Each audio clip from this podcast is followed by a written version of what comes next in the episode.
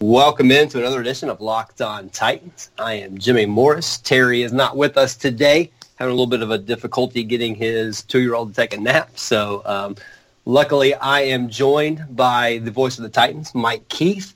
Mike, how are you today? I'm doing super, Jimmy. It's good to be with you, and we've all been where Terry is, so we understand. Absolutely, we have. So, um, yeah, so we're going to get into things. Uh, it's going to be kind of a two-parter, so we'll release part today and then we're recording this on Tuesday, and then part of it will come out on Wednesday. Talk about free agency today. Uh, do a little bit of draft stuff on the second episode, which will come out tomorrow. Uh, before we get started, remind you that Terry and I write from MusicCityMiracles.com, where we cover the Titans for SB Nation. So you can find us there. You can also follow us on Twitter. I'm at JMorrisMCM. Terry's at T Lambert TN. You can get the podcast wherever you get your podcast. Just search out Locked On Titans, and you'll find us there. All right. So before we get started with Mike, uh, y'all have started up the daily uh, OTP, right? Official Titans podcast. You're doing that 9 o'clock Central every day, right? 10 o'clock. 10 o'clock. 10, 10, o'clock, 10 o'clock Central at the OTP Road to Nashville. Uh, we started on Monday, and we're actually going to go through April 30th. We're going to go all the way through the draft and uh, doing an hour show that you can find at Titans Online or any of the Titans social media channels, Facebook, Twitter, and YouTube. And Amy Wells and I have had an interesting start to it for sure. Uh, in particular, because of the fact that you went to Hawaii and spent time with Marcus Mariota, and so I think that has piqued a lot of people's interest as we have begun this process. And then, you know, talking about draft prospects and team needs. Uh, I like a lot of the analytics of the draft, which is looking at you know different team needs and also their draft position, uh, what that draft capital is for different people, uh, what it looks like in what I call Mr. Robinson's neighborhood, which is uh, the teams just in front of the Titans in the draft, just after the Titans in the draft. Um, it, and, and, and then obviously the other part of it too, Jimmy, is just this whole Nashville draft experience. And every day there's something that comes out that really makes it exciting about what's going to happen here April the 25th through the 27th. I mean, this is going to be an incredible experience. And so there's lots to talk about involving the Titans a draft every day, which is why we're doing the OTP Road to Nashville every day at 10 o'clock. Sounds awesome. Uh, tough assignment for Amy there, having to go to Hawaii to spend time with Marcus Mariota. She has a tough job. She has a very difficult job. It was that you know that was really something nice of Marcus to invite us to cover his golf tournament, and it got put together very quickly.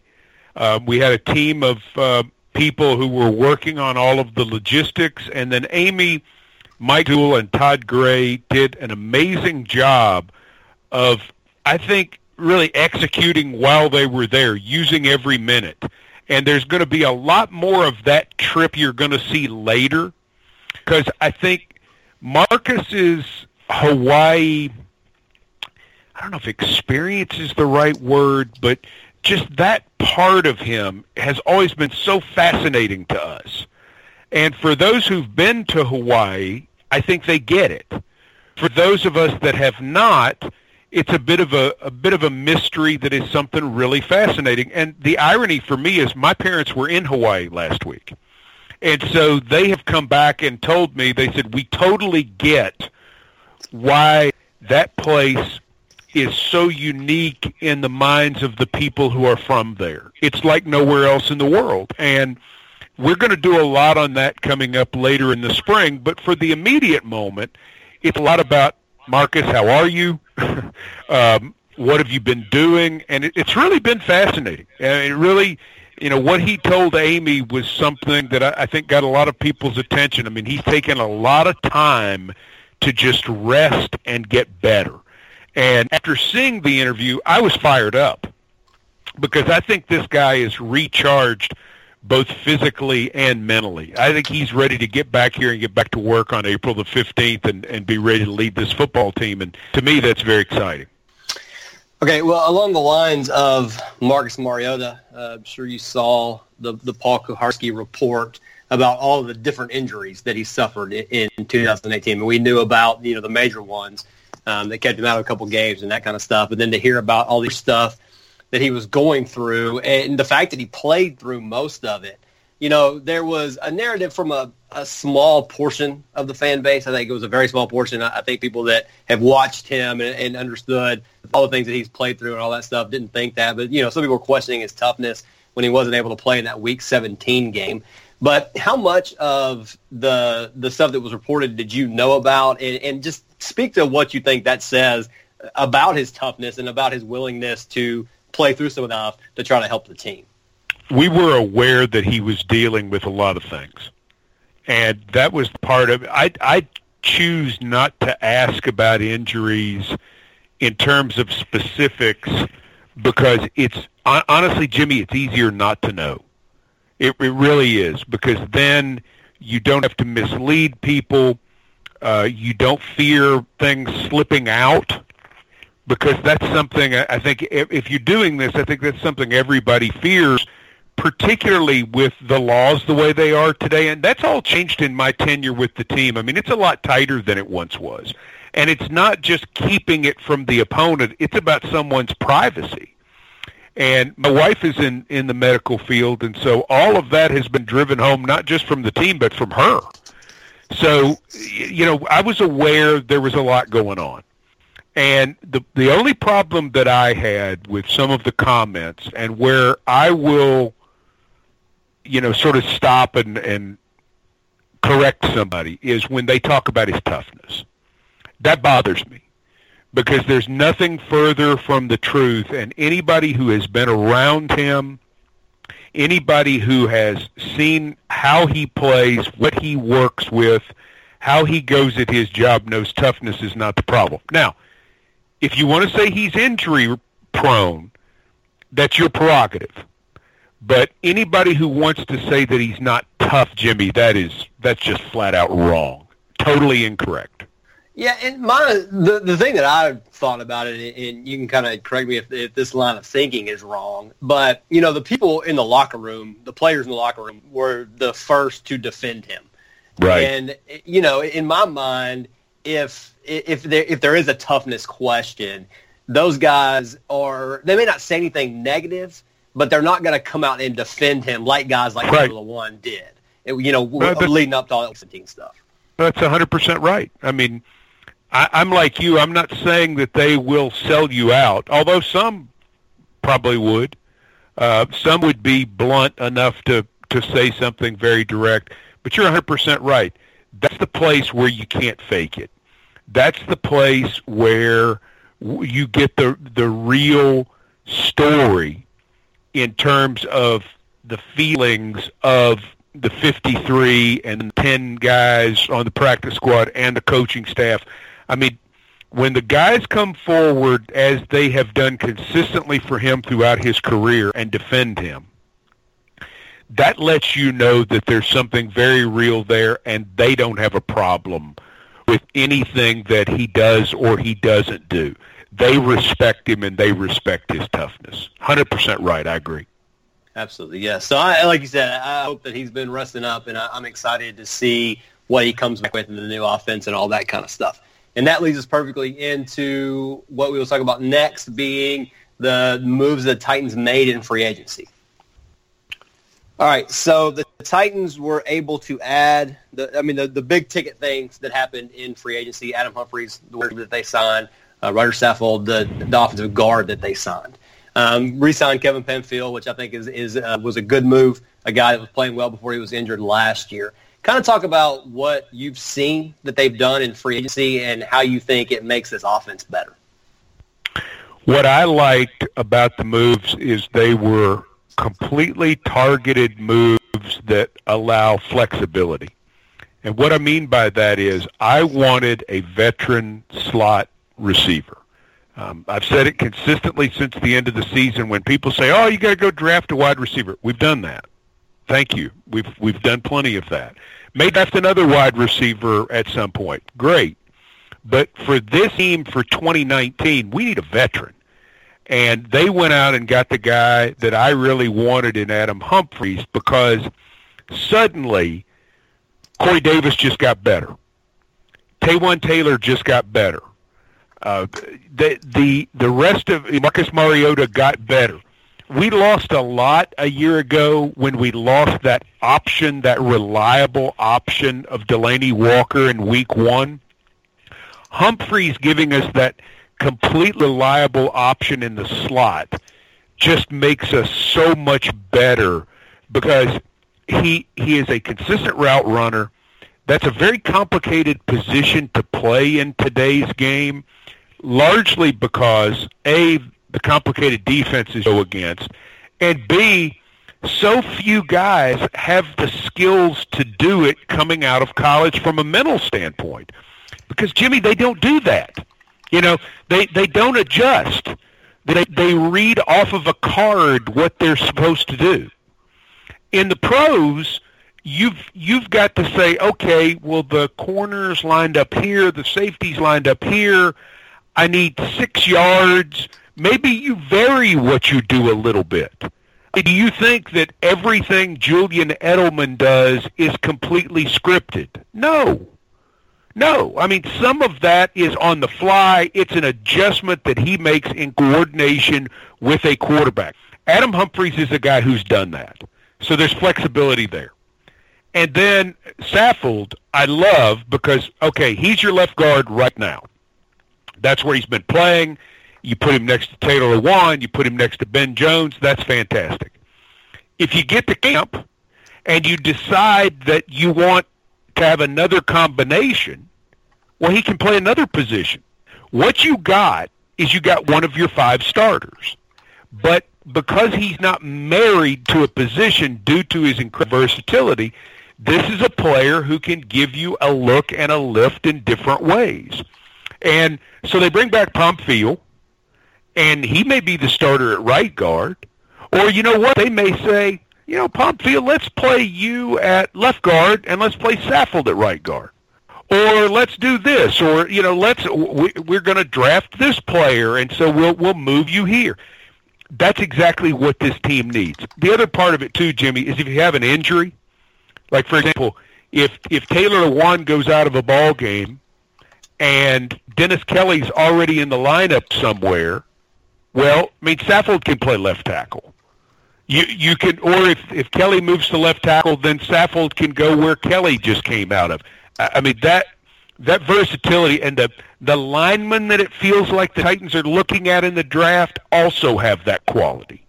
So I I think they want that interchangeability to find the best five regardless of position. Saffold is the perfect guy for that. You talked about the receiver position and the, the drafting the receivers, and I'm 100% on board with that. Do you think there's a chance that at some point in whichever waves of agency we're in now, um, that they are looking to add another veteran guy? I mean, I, don't know. There's a, a guy specifically that, that, anybody has in mind right now, but do you think it's out of the question that they would look at bringing another guy in? Sure. I mean, for camp, I think you'd you'd love to see the competition. I mean, you've got Humphries, you've got Davis, you've got Sharp, and you've got Taylor. You figure those players are on the roster right now. Then you've got Jennings and Batson who were on the roster at the end of the year. Ross and Lewis and Raymond are also on the roster. They've been practice squad guys. So yeah, I could I can see him drafting one. I can see him signing another veteran to come in and compete. Um, I think largely it's going to be in direct correlation with how many tight ends they carry. So I, I think you're probably going to see them either go eight or nine in terms of tight ends and wide receivers. Now, they certainly like to go four tight ends because they, they like the depth, but but the other part of it too is they like the special teams ability that it gives them.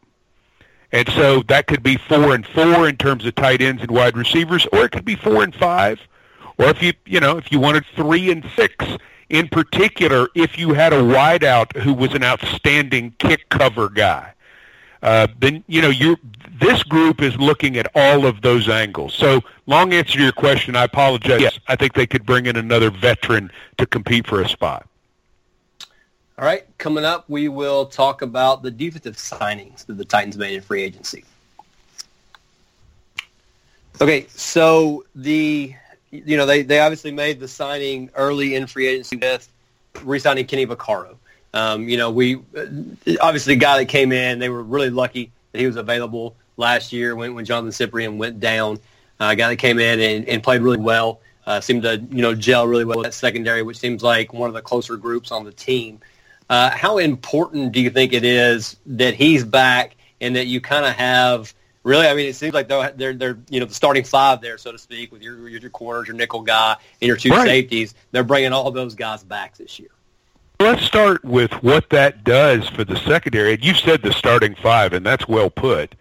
But look at their depth in the secondary. I mean, here's the thing. The Titans' top three needs entering the draft, not one of those is corner. That's incredible. But when you've got Logan Ryan, Malcolm Butler, Tye Smith, Adoree Jackson, LeShaun Sims, Jonathan Kalu, Kenneth Durden, Mike Jordan, I mean, you're really good there. And then at the safety position, you've got this youngster Cruikshank, who we think is going to play at some point.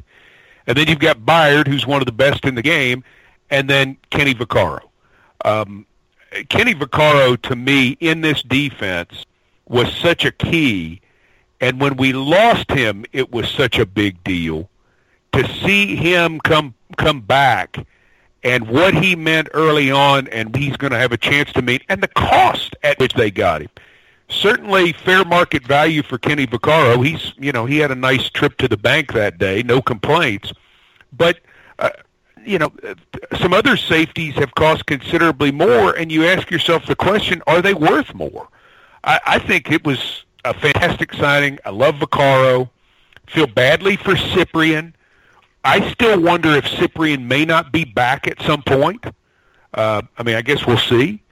Um, but you know, and probably safety depth is something that the Titans will continue to be looking for as we go through this process. But you know, it's a good secondary. I, I'd say top to bottom, it's as good as we've had in the time that I've been here.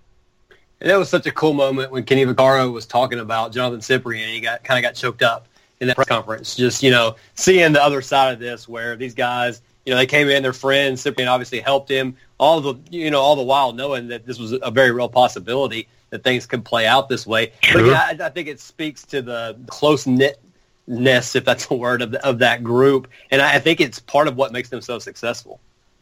Well, part of it too is this is not a young team anymore. This is a grown-up team. Uh, there are youngsters, but you know, it's kind of that middle-aged ball club now, and so the the grown-up nature starts to show up in terms of how people operate in their lives with their families and with each other. You know, the moment you have kids, or at the very least you're married and you're starting some sort of life together, I mean, your vantage point changes. Well, a lot of these guys, when they get into their late 20s toward 30, they get to that point. And when I started with the ball club in the late 1990s, there was that. You know, there there was a lot of guys who were 27, 28, 29 years old, and they were settled. The locker room was settled.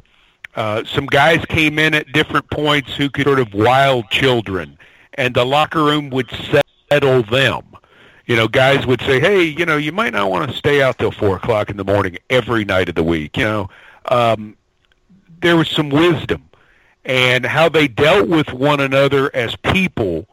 Uh, it was it was really cool, and that's what we're seeing now. We're seeing that again. I mean, Logan Ryan is a fantastic human being, and it, it, with his leadership of this group, and I, and I, he's taken a lot of leadership of the secondary. What an example he sets!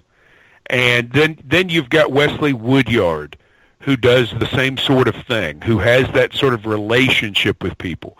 Jurrell Casey, who has that sort of relationship with people. On the defensive side of the ball, two more guys that we had, Orakpo and Morgan, were exactly the same way.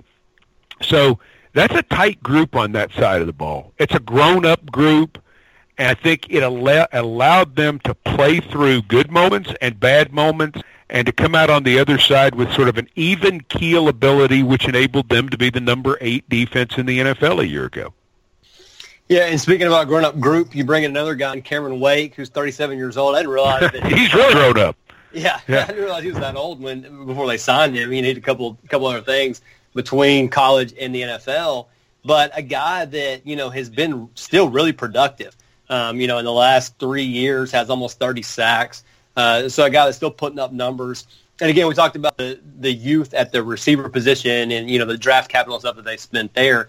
I, I think you've got something similar, not, not necessarily a draft capital thing. I mean, obviously, Harold Landry was a second-round pick last year. But you've got a young group with the outside linebackers and Sharif Finch, Kamalei Correa, some of those guys. You bring, you're losing, like you mentioned, Orakpo and Derek Morgan, two veterans who have been here for a long time and, and you know provided really good leadership. Um, they, they needed to add a guy I mean, in my opinion, to that group that, that brings a little bit of that veteran presence. They can kind of teach the Harold Landry and the Sharif Finches and the, the those guys. And, and, I mean, I just think, I, I don't know. I mean, obviously he's 37 years old, so I mean that's that's really old, obviously, for an NFL player. But at the same time, a guy that's still productive, and it just seems like he can bring a lot to this team on the field. But there's a lot he can do to help those young guys come along. You know, I don't know if you remember him coming out of high school. He was a major prospect coming out of the Washington, D.C. area. He was known as Derek Wake at the time. So he goes to Penn State, and he's going to be a big star, and he tears up, a, and that slows his career down. And he ends up playing really well for Penn State. But he, he's a linebacker. That's really what he does. I mean, he he's just a linebacker. He plays the run well. I think he had eight and a half sacks and like seven interceptions. The knock on him was – that he couldn't cover. And so he goes to the Giants, 2005. He's with the Giants for like six weeks. Well, they've got Justin Tuck and Kiwanuka and, you know, all those guys. So, they, I mean, he's gone. He's there from like May to June. He's out. He becomes a mortgage broker. He becomes a personal trainer. He does this for two years, and then he goes. He ends up in Canada, and they're like, "Rush the passer." And oh, by the way, we're going to call you by the wrong name when when you're here. We're going to call you Cameron. Well, goes up there and records 39 sacks. You know, it's it's kind of like the pitcher who suddenly they let back, and they're like, "We should have been hitting all along." And then he's got 98 sacks in 10 NFL seasons. But the, but the part of it is because of all this football that he's played and all this work that he's had to put in, he plays the run he he does the little things. I think he's perfect for this young group at outside linebacker. And Jimmy, I think we're probably going to add one or two more.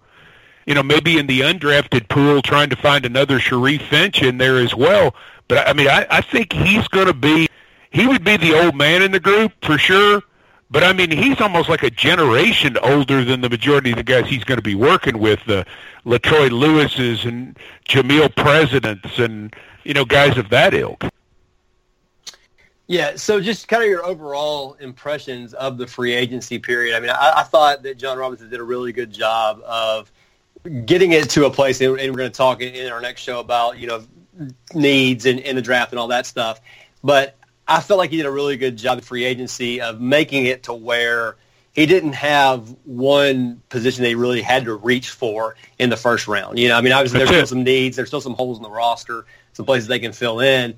But you've you've got enough guys now that if there some guy falls down the board that you're that you're not expecting, you don't necessarily say, well, we can't take him because we're going to because we really need this position. So I mean, you're yeah, kind of on the same page there. Yeah, if you have a generational player that falls to us at 19, you take him, regardless of position, because you can at this moment. I mean, let's look at what he did. He got Vaccaro back for Cyprien's money. So they already had that money allotted for Cyprien this year. So in essence, from a from an accounting standpoint, that's I don't want to say it's a freebie, but it almost is.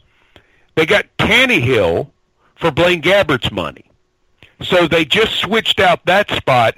Those two things, the safety and the backup quarterback, you improved yourself at the position, but it didn't cost you any more money against the cap. Wake is a deal that is is certainly you know for for him where he is he's not going to be cheap, but you're paying a lot of money for Morgan and Orakpo. You're certainly going to have to pay somebody there, It's it's not something you're tied up in a long time, but the money's fair to him as a player. Saffold cost you some dough, but you saved money by cutting Kline. So that's another spot where you say that. And then, you know, where you added the majority of the money is Humphries. And that was a position that you desperately needed to improve if you're going to take a step and catch the Colts and the Texans and stay ahead of the Jaguars, which is what you've got to do. So I, I think he, he's given himself flexibility. He hasn't hindered his cap short term or long term, and he made his roster better. That's pretty good if you ask me. Absolutely. All right, so that will wrap up our free agency episode with Mike Keith, voice of the Titans. Again, tell us where we can find the official Titans podcast. Find the official Titans podcast every weekday at 10 a.m. Central, Titans Online, or any of our Titans social media channels uh, every single day. And uh, you can get the OTP wherever you get your podcasts. And we promise to help you through a, a workout, or if you're like me and you drive to Franklin, an hour and 10 minute commute. Absolutely. Well, thanks so much for joining us, and um, we look forward to our conversation coming up tomorrow about the Titans in the draft. That'll be great. Thanks. All right, so Locked On Titans, thanks so much for listening. Uh, just like the OTP, you can get Locked On Titans wherever you get your podcasts. Just search us out there. You can also play us on your smart speaker in your house, in your car, wherever it may be. Just say play podcast Locked On Titans. Thanks so much for listening, and we will talk to you again tomorrow.